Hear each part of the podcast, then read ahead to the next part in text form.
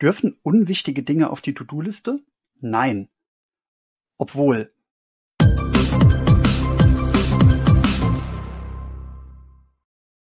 Und damit willkommen zu Nebenbei Produktiv. Mein Name ist Sascha Feth und ich möchte mit dir heute über Prioritäten in deiner To-Do-Liste sprechen. Im Intro habe ich die Frage schon mit Nein beantwortet. Also unwichtige Dinge sollten nicht auf die To-Do-Liste.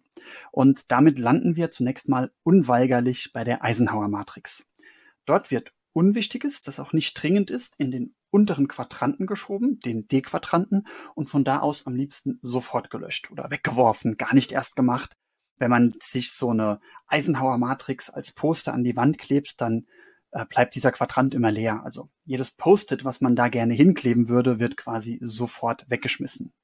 Und Paradebeispiel ist dann sowas wie auf Facebook zu versumpfen oder sonst irgendwie sich im Internet, auf Social Media, auf Streaming-Plattformen und so weiter die Zeit zu vertrödeln.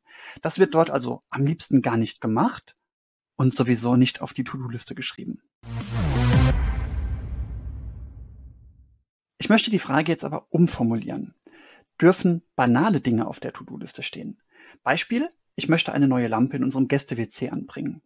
Das bringt mich beruflich überhaupt nicht weiter. Und vermutlich wird es auch niemals irgendjemandem unserer Gäste auffallen. Es macht einfach nur mich glücklich. Wichtig? Hm, ich weiß es nicht. Ich würde es jetzt eher als Banalität betrachten, die mir trotzdem ein schönes Gefühl spendiert. Nach jeder gängigen Definition würde ich das jetzt aber als unwichtig betrachten und würde es somit nicht auf die To-Do-Liste schreiben. Aber was passiert denn sonst? Denn um es vorwegzunehmen, schreibe es bitte auf jeden Fall in die To-Do-Liste.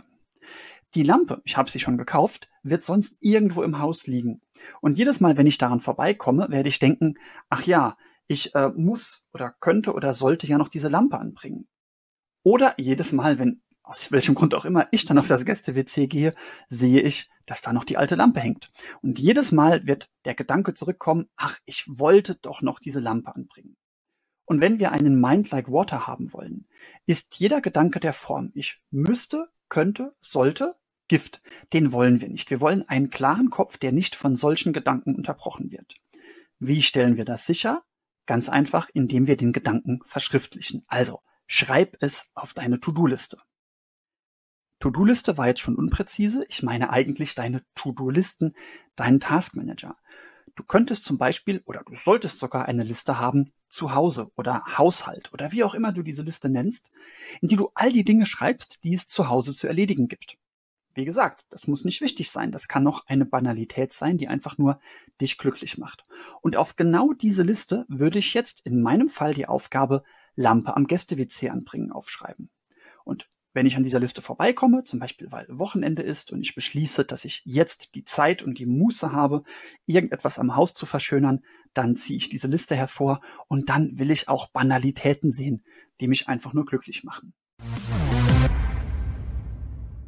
Um also zusammenzufassen, unwichtige Dinge, ach, die sollten eigentlich erst gar nicht in deine Welt fliegen. In einem idealen Szenario beschäftigst du dich nur noch mit Dingen, die dich voranbringen aber Dinge, die dich voranbringen, sind das die Dinge, die dich auch glücklich machen? Ja, vermutlich, aber sind das alle Dinge, die dich glücklich machen? Vermutlich nicht.